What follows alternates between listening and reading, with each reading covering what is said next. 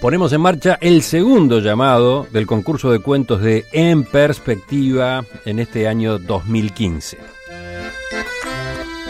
¿Cuál es el tema, Mauricio? Son bichos, no insectos. Eh, digamos, eh, hay una expresión muy común cuando alguien este, interviene, o, eh, te- está haciendo bichos, está haciendo divagues, está haciendo la expresión en el campo, hay que darle de comer a los bichos. Yo quería poner un par de ejemplos de cuentos con bichos en esta acepción de la palabra. Así que vamos a pedir cuentos con bicho o con bichos. Con bichos, seguro. Chesterton tiene uno, que uno, un hombre que vive en una zona portuaria tiene un perro que es el atractivo de todo el mundo y lo vende porque se lo quieren comprar po- porque hace todas las maniobras posibles, pero la única condición que pone que no sea alguien que se embarque. ¿Cuál es la razón? Ese, dice, "Eh, porque el bicho vuelve, dice. Es decir, lo vende, si no se embarca, el tipo lo vendió y pega la vuelta. Es decir, bicho también es el almohadón de plumas de Quiroga. Exacto. Esa cosa dramática del insecto que absorbe. Y bichos son los que cuando yo estuve internado en el Pedro Vizca me sacaron, me revisaron, me comieron las chinches.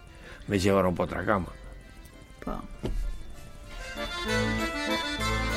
Otros comentarios, otros eh, empujones a los oyentes. Yo, yo quería sacarle a Matilde el miedo de que no estuvieran por allí los sentimientos o los recuerdos presentes.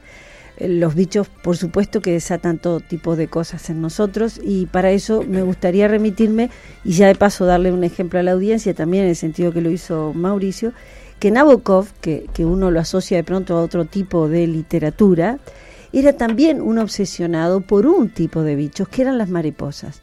Tenía tanta afición de niño a las mariposas que los padres le compraron toda una serie de, de instrumentos este, para que hiciera su colección y demás. Luego la literatura se le impuso y él abandonó a las mariposas. Pero escribió en determinado momento una cosa que a mí me parece preciosa. Dijo, no creo en el tiempo. Disfruto más bien cuando puedo negarlo. En ese único momento es cuando soy feliz.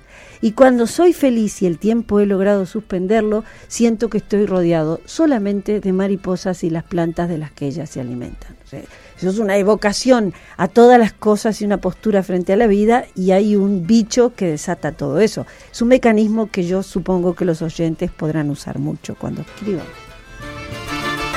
Seguimos, Juan. Bueno, yo me fijé qué quiere decir bicho según la- el diccionario de la Real Academia y en general se usa, hace referencia a una persona o a un animal en sentido despectivo, Cierto. excepto para los toros de Lidia. Mm. Pero en el Río de la Plata y en el Uruguay, la palabra bicho tiene, es una palabra ambigua que tie- tiene una interpretación y su contraria, igual que por ejemplo brutal, bárbaro o soberbio, que quieren decir una cosa y su contraria. Es muy bicho, por ejemplo, quiere decir es una Muy persona vivo. muy hábil, Muy hábil, muy viva, yo qué sé cuánto. De modo que la palabra bicho se puede usar en forma despectiva o en forma elogiosa y aplicada a animales o personas. Mm. Sí, eh, me- me permite, me- me viene a la cabeza un cuento car- carcelero de un autor húngaro, un individuo que está condenado y está solo y se aparece una hormiga en su calabozo este, y se comunica y la diestra, entonces hace piruetas y va y piensa que cuando salga con esa hormiga van a hacer un circo y va a tener un modus vivendi. Entonces realmente sale, eh, va a una fonda, le sirven un plato de sopa, la hormiga lo acompaña en la comida, viene el mozo y le dice, oh, perdón, una hormiga. Entonces, La mata. La aplasta y la mata.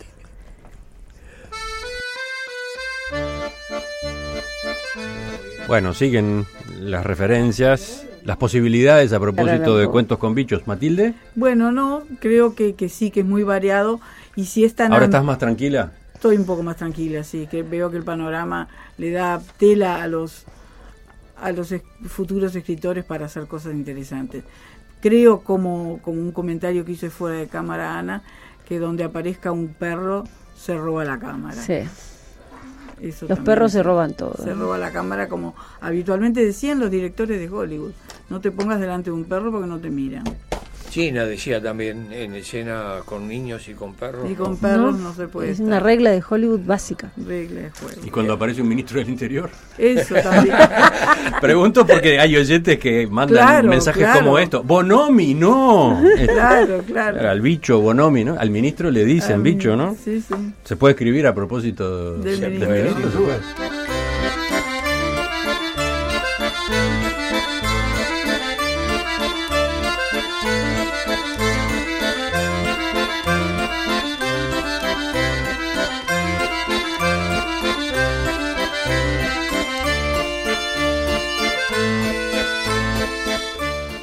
Hoy nos toca dar a conocer los ganadores del segundo llamado del concurso de cuentos de En Perspectiva en este año 2015. Voy a preguntarles qué les pareció en general la participación que se dio en esta edición del concurso. ¿Cómo evalúan el nivel de nuestros oyentes escritores? A mí me gustaron mucho y además tengo la satisfacción esta vez eh, de decir que coincido con el fallo final, que la otra vez me sentía media sola, todos votaban hacia un, en un sentido y yo en otro. Bueno, no, esta vez no. Bueno, está, Coincidí con la mayoría. está creando suspenso ya. Sí. Ella sabe cuál es el fallo, nosotros no. Bueno, los oyentes no. Mauricio, eh, ¿rindió el tema aquel que habíamos planteado, cuentos con bichos? rindió, sí, eh, se presentaron más de 200, ¿no? 200 largos en, eh, a participar. Y este y Pero hay una cosa que yo quería destacar, que yo llamaría algo así como Memorias del Rescoldo. Y es eh, que permanentemente, y en este se notaron especialmente, eh, cuentos camperos, cuentos Ah. de campaña, Sí, sí. mucho. Bueno, pero bichos y campaña. Vi- seguro, pero nosotros también, y, seguro, este, mirá, bueno, este Kafka no estaba en una chacra. No, cuando- no estaba. Este, estaba, tenés y, yo pienso que tiene que ver con algo que podríamos llamar memorias del rescoldo, porque si uno recuerda a, a Hudson en Tierra Purpúrea, en aquel fogón, porque son memorias del fogón, es decir, cómo sin estar en el campo, porque en este momento fogones en el campo que se rodean, matean, churrasquean y hacen cuentos, si de visto no me acuerdo. Pero muchos cuentos vienen de una tradición que estaba muy Claro. enraizada y terminan expresándose con ese estilo, que fue lo que le pasó, después lo cuento, a Hudson cuando le pidieron que hiciera a él cuentos de su país. Juan, ¿qué sensación tuviste tú? Bueno, la sensación que tuve es que de todos los bichos, el perro sin duda es el Sí, dominante. es la ¿no? estrella. Hay una enorme cantidad de cuentos, hay muchos Lo cuentos. de habíamos perros, anunciado, ¿no? sí. Sí. era previsible, pero, pero resultó así, ¿no? Es decir, de todos los bichos, el preferido es el perro, ¿no? Creo. Ya habíamos tenido un llamado Sí. Con el tema perros, Sí, cuentos sí. con Se perros. roba la cámara, como Sí, siempre. roba cámara, sí. Y Alcides, el nuevo en el jurado, ¿qué impresión tuvo?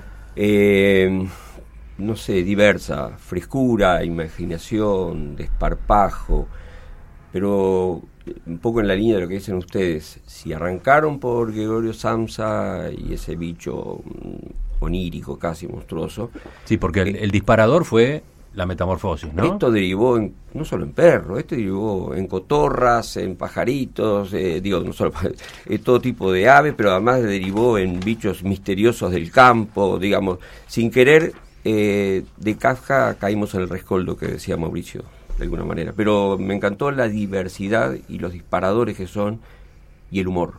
Perdón, y una última cosa, hay ternura, hay muchísima Ay, claro ternura, hay ternura Ay, en claro estos cuentos, sí. hay ternura. Es- pesa muchísimo. Es una especie de caricia a ese mundo. Sí.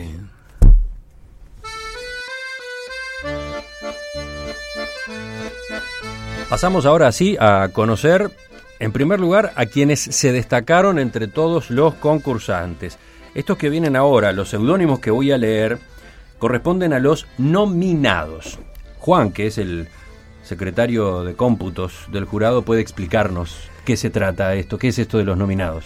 Sí, hay un pequeño cambio con lo que veníamos haciendo, eh, que an- antes los nominados eran una lista, pero no- que, que no incluía a los tres ganadores. Esta vez sí las incluye porque decidimos que también los ganadores, fue una observación de Javier Castro, todo- también los ganadores de alguna manera son nominados. De modo que la lista ahora incluye no solo los que fueron nominados como antes, sino además los tres ganadores. ¿Y pero no decimos cuáles son. Está bien, pero ¿quiénes son los nominados? ¿Los que tienen más votos del Los que, jurado? los que tienen por lo menos un par de votos. Ajá. Es decir, hay por lo menos dos jurados que consideraron bu- bueno o interesante ese cuento. Y para mí los nominados es clásicamente un, un archivo aparte. Yo voy leyendo y en otro archivo van cayendo los que para mí son eso, un poco destacado. Bueno, ¿quiénes son los nominados en esta ocasión? 16. Eh, Cafezote, Chaná, Dardo, El Despeludo, Elegida, Espinillo, Granapadano, Jalos, Julepe, Ken, Manuela, Negrucho, Paulina, Samsa, Sauce y Taurino. A ellos los aplaudimos ya, porque como nos, gusta aplaudir en estos viernes, les mandamos el primer reconocimiento, nuestras felicitaciones a todos ellos por el trabajo, ¿no? Vamos al segundo paso ahora. En este momento sí que comenzamos a escuchar cuentos, porque vienen los preferidos de cada uno de los miembros del jurado. Estos no son necesariamente los finalistas, ¿no? No, Son claro. No, no. los que cada uno eligió, los que en principio le entusiasmó más, los cuentos que le entusiasmaron más a Juan, a Alcides, a Mauricio, a Matilde. Con una cuentos- precisión, eh, elegimos los que no van a ser premiados, eh, porque si no se pisarían las lecturas. Ah, está bien. Y además hay otra cosa, eh, no necesariamente son los preferidos, a veces son cuentos que por alguna razón interesa destacarlos. ¿no? Claro. Empecemos por el que eligió para leer Juan, Juan Grompone. El título, Un viaje accidentado, y el seudónimo de su autor, Manuela.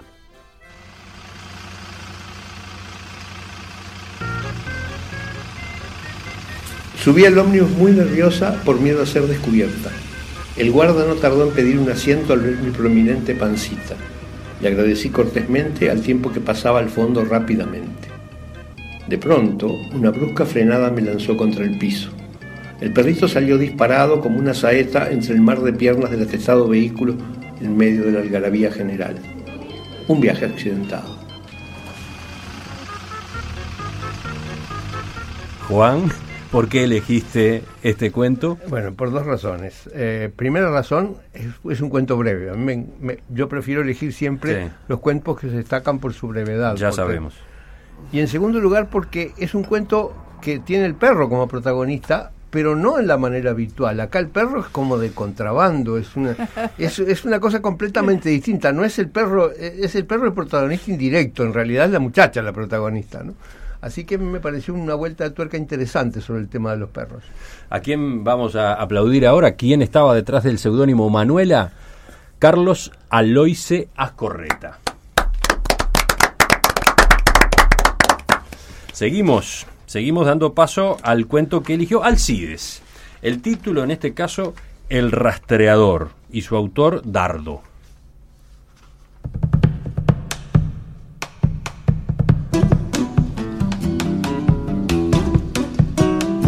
Bicho, Rosendo Luna, sí señor, vivía en el Pajonal, la tapera que era rancho a la entrada del monte. Rastreador como él solo, leía el viento, proseaba con los pájaros y los insectos chicos. Se perdía una vaca, la encontraba. Cuando se extravió el más chico de los Ramírez, que andaba bobeando atrás de unas mariposas, le rogaron. Él fue y lo trajo. En dos días lo encontró y lo trajo. Otra vez unos delincuentes alzados que habían matado gente se rajaron para la sierra y él fue a buscarlos. Los pedazos trajo. Se fue haciendo bicho, dijo. Y me gustan más los bichos que la gente. Dicen que volaba y se metía en las cuevas y un día no regresó más porque decía que los humanos estábamos borrando la naturaleza. Los detractores esos que hablan mal por hablar y que nunca faltan, dice que fue una pena de amor no correspondido y otros la bebida. Pero sabemos que anda y vuelven los arrazones y los camalotes, hecho luz y sombra, y a mí me gusta creerlo para sentirme más protegido.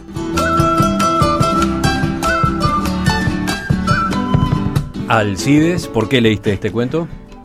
Eh, Quizás de dos razones. La primera, la que decíamos al comienzo, que en esa profunda simbiosis que hay, especialmente en este relato, del hombre y la naturaleza, digo, el ser humano como integrado profundamente a su paisaje, eh, en una suerte de ida y vuelta, porque el hombre se integra a la naturaleza profunda, pero a su vez también la tiene que proteger. Al principio, al principio pensamos que el bicho es un bicho, efectivamente, ¿no? Bueno, eso lo, otro, y ahí viene una cuestión, porque esto los, digamos, los disparadores sospecho de, por los cuales ustedes, hablo de ustedes, los jurados, ustedes eligen los cuentos deben ser muy diversos. En este caso es una cuestión absolutamente personal. Nací en junto al Río Negro, en Mercedes, y ahí viví hasta los 10 años, digamos, un paisaje rural, absolutamente rural, una pequeña este, casa junto al río Negro, un río enorme, especialmente cuando está hinchado, cuando está crecido, y hay enormes islas. Pero tanto el, al lado del río y en la isla es un monte criollo cerrado, impenetrable, un monte lleno de justamente de diversas aves, diversos animales, de víboras. El río es enorme y, hay enormes dorados que, un niño sueña con conseguir nací en ese mundo, sentí el olor profundo como un día de invierno como este, el olor de humedad verde profunda del monte, del río. Nací con esa con eso en la piel como una como una especie de emoción. Y de alguna manera cuando leí este cuento encontré la otra punta y era que en esos mundos hay seres que se mueven, hay, hay hombres, pescadores, montaraces, que se mueven como bichos en ese monte. Conocen los trillos, los senderos, las escapadas, están profundamente metidos en la naturaleza. Y me recuperó esos misteriosos personajes que eran esos seres habitando ese mundo. Es eso. Se emocionaron todos acá. ¿eh? excelente, excelente tu biografía y excelente el relato este, la expresión de bicho, que lo discutimos en más de una oportunidad, es absolutamente. es muy bicho, Bonomi. Ahí está. este, Apareció el ministro, tenía que aparecer. Un tipo, este, un tipo bicho es un tipo que se revuelve, que, como decía Alcide, sabe los senderos, sabe eh, los riesgos, los peligros, este, que se da cuenta qué es lo que se mueve y a qué viene. Este, digamos, me parece que es un cuento excelente y además muy, redondeado, muy complementado, más que redondeado, en los comentarios de Alcides. ¿A quién vamos a aplaudir? ¿Quién estaba detrás del seudónimo Dardo? Washington Gerardo Azambulla. Continuamos con el cuento que leyó Matilde. Em, el título Astucia y el seudónimo Espinillo.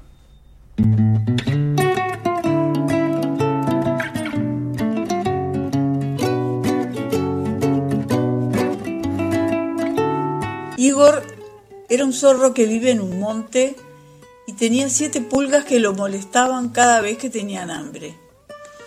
El animal había tratado de sacudirse a las pulgas e intentó atraparlas mordiéndolas, pero nada. Un día de mucho calor y sol, el zorro se puso a pensar sentado en una piedra, hasta que se le ocurrió una idea. Se fue hasta el arroyo y buscó un lugar donde el agua estuviera más quieta. Entonces con sus dientes se arrancó un montoncito de pelo y lo sujetó en la punta de su hocico negro. Luego se fue metiendo en el agua, primero la cola, luego el cuerpo y al final la cabeza. Entró el agua marcha atrás y muy despacito. La pulga que estaba en la cola corrió para el cuerpo. De una pata, una pareja con su hijito se fueron para donde todavía no llegaba el agua, y las tres pulgas de la panza se mudaron a la cabeza. Cuando todos se amontonaron en el único mechón de pelo que estaba seco, Igor abrió la boca y el montoncito con sus siete pulgas quedó flotando en el agua del arroyo. es increíble esta historia. Es, genial y es bueno eso que decíamos anteriormente. Cuando decimos de una persona que se pasa de vivo, es este, ¿no? Un, un estratega número uno. Se las conoce todas, en una palabra y es con ese está bien dicho cuando calificamos a un ser humano de este es un bicho, ¿no? Ahí está, tiene, se las conoce todas. Yo, yo creo que este cuento además es una típica fábula, porque es- Claro, es, un claro. animal que a- actúa como un humano, ¿no? que razona, se sienta a pensar, No, hace un truco. La imagen de Igor sentado en una piedra como si fuera el pensador de Rodin es, es de morirse. No, y el momento en que ingresa al agua marcha atrás. Marcha atrás. Es, es precioso cuento, precioso cuento. Me Qué recuerda creatividad además, ¿no? Seguro. La del autor y la del zorro, para inventar ese procedimiento a efecto de sacarse las pulgas. El zorro tiene toda una literatura, te acordate de las aventuras de Juan el Zorro. Y además hay una recomendación eh, que hacen para eh, eh, este de, de la amarga cinco raíces que la publicitaba, ¿cómo era que se llamaba? Este científico Taliche, Taliche. el doctor Rodolfo Taliche. Rodolfo Taliche. Seguro. Él en, en uno de, de los libros que se publica recomienda que hay algo que está sin estudiar que es el lenguaje de la cola de los zorros. Ah, mira qué genial. Sí. Vos detenete en la del perro, pero, pero el cuento este, como dice Juan, es eh, una hermosa fábula. ¿Para quién va el aplauso? ¿Quién está detrás del seudónimo Espinillo? Se llama Fernando Castro. Y por último, entre los preferidos por los integrantes del jurado, vamos a escuchar el que eligió Mauricio. Vino con el título Cosas Obvias y el seudónimo Samsa. Entró la abuela que venía del patio y me sorprendió leyendo.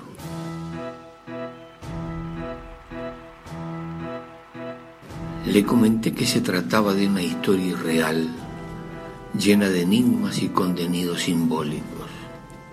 Alguien que al despertar se había convertido en un enorme y repugnante insecto.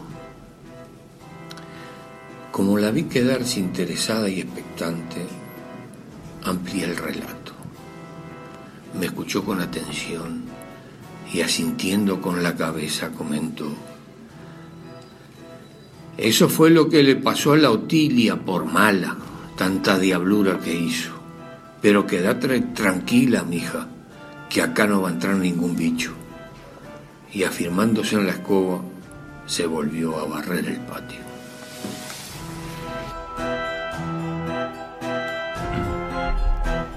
Apareció la metamorfosis.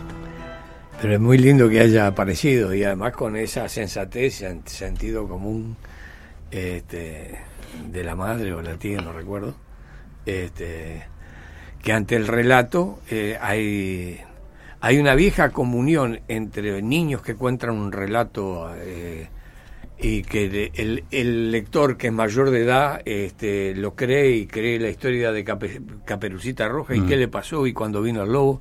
Bueno, acá lo mismo, eh, escuchó el- lo que estaba diciendo de Metamorfosis la hija.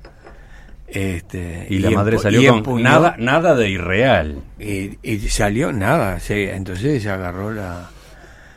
Y, este, y te recuerdo algo que dijimos la otra vez, que las cucarachas fueron creadas antes que el hombre, Ah, bueno, según el bien, no, Génesis. no- no me acordaba de esa disputa. Alcides. No, que en el caso del cuento elegido por Mauricio también la, no sé, es tu tema, Mauricio, obviamente no me voy a meter en eso, pero me huele a teatro. Es decir, ese, ese persona que está quieta leyendo y esa mujer que se mueve alrededor, hay una gestualidad y el propio diálogo tiene algo de teatral. Yo no sé si por algún lado no te traicionó el otro oficio tuyo, de los tantos que tenés. Está muy bien, está muy bien. Bueno, ¿y a quién aplaudimos acá? Eh, ¿Dónde está el autor? ¿Quién hay detrás del seudónimo? Mayo Echeverry, un viejo conocido Sí, de estos claro, concursos, ¿no? claro. Más de una vez ha ganado o tenido premios. Colocamos aquí la pausa con la cuota de suspenso correspondiente. Después de ella, traemos a los tres ganadores.